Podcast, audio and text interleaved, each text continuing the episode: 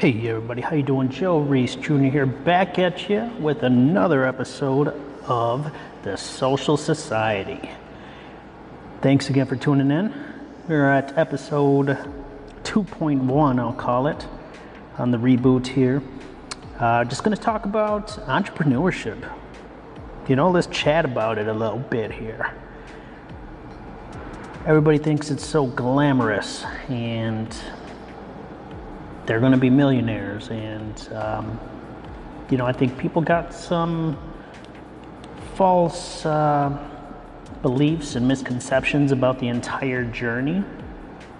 I think that some people hop in without really understanding that there there needs to be a process right and and I'm guilty of this myself when we started our first venture um, what is it, 2006?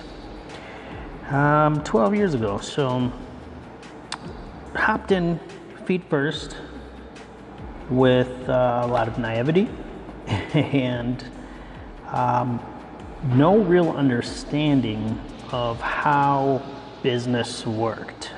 So, here I was just a young man at the time really unsure of how uh, things worked and how I was actually going to make money.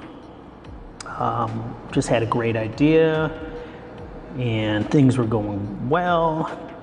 Stopped focusing on making money the way I was making money and thought that things were just going to fall right into my lap.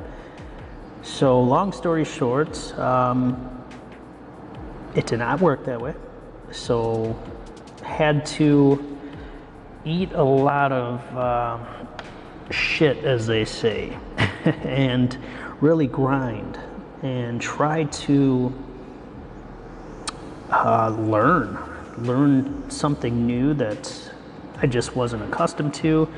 You know, have have some entrepreneur, entrepreneurs in, in the family, but um, you know, my immediate family um, was not an entrepreneur family. Um, kind of, my dad was a grinder. He was a, a union truck driver for all of his life, and uh, my mom was a stay-at-home mom until my older teenage years, actually, and uh, she ran a daycare um, where she worked at a daycare, but she she ran it. Um, but nobody was a real like entrepreneur.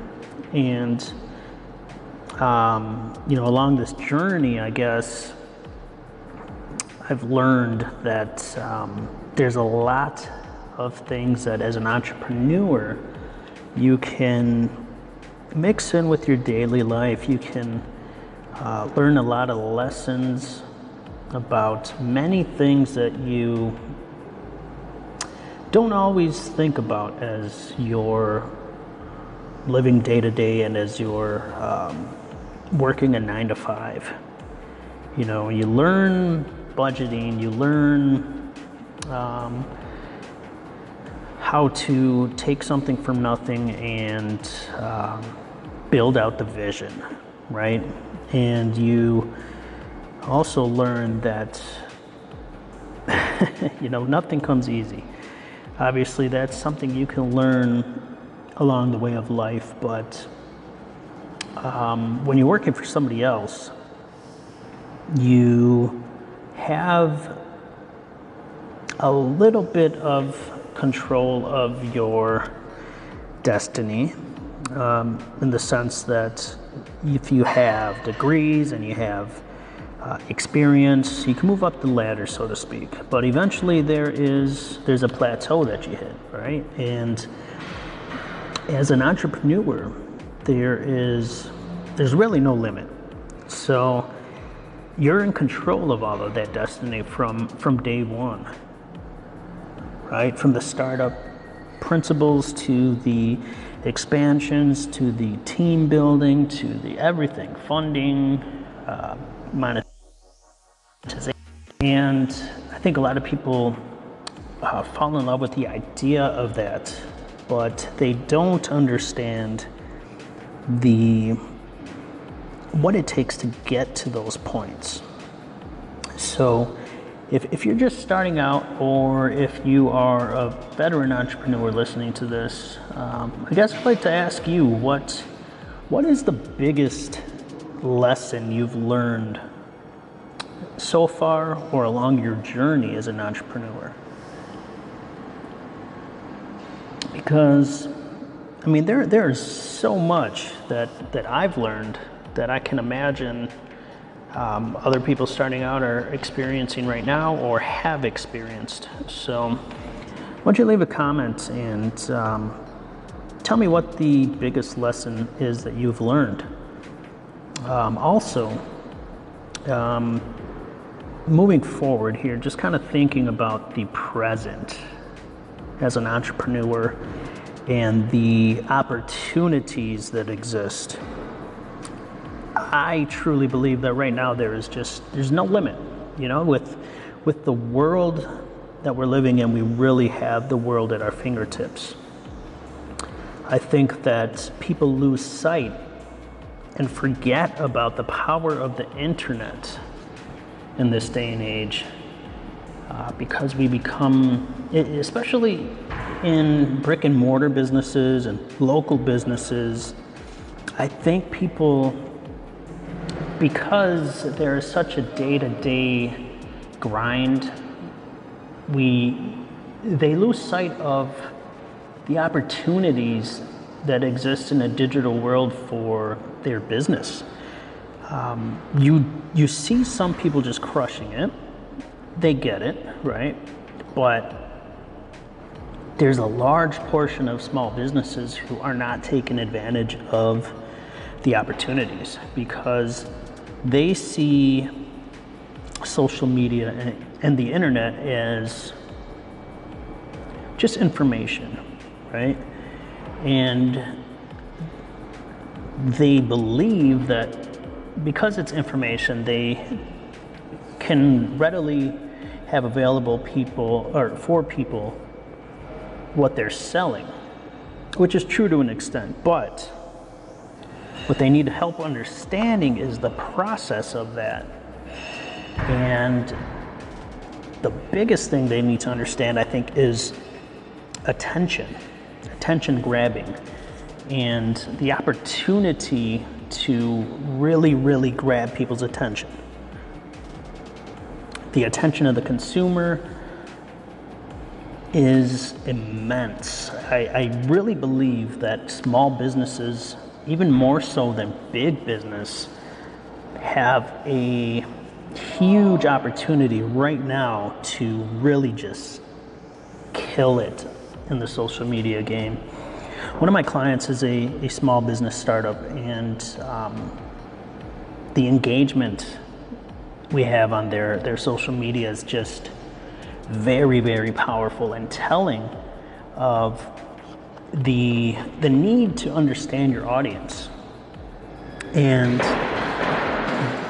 that process right there alone i believe is something that small businesses already know more than than big businesses do but i think they lose sight of that and they don't under, they don't understand how valuable that is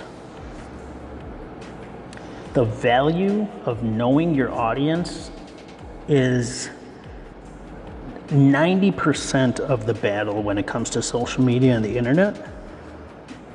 Because if you know your audience, you already know the content that is going to draw them in, excite them, educate them, entertain them, inspire them. So if, if you're running a small business and you run into this podcast, which I hope you do, um, take away from this that there is an opportunity for you right now to take advantage of this huge just opportunity in front of you with social media because it's still evolving and there's a lot of big businesses that you'll yes you'll you'll compete with but not to the extent that you think. I think the level field is, or the playing field is level for the between the small business and the big business is ter- in terms of opportunity for marketing through this vehicle.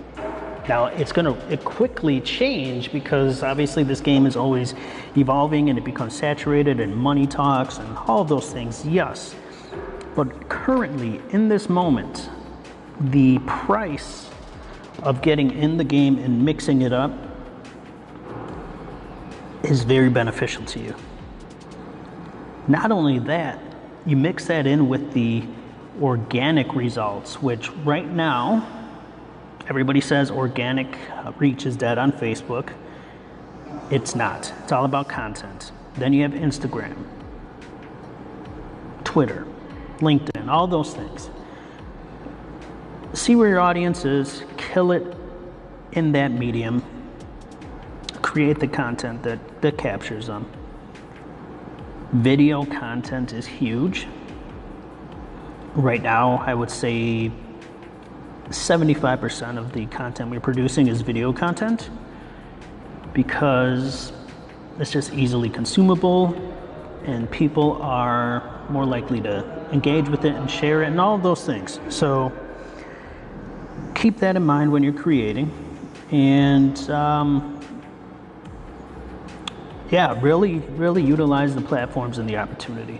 So that's that's my what I want you to take out of this is is the value of the opportunity and living in the moment and just crushing it with social media as a small business. If you need help, contact me. I'll be more than happy to, to offer some advice. Um, other than that, I hope you guys have a great day.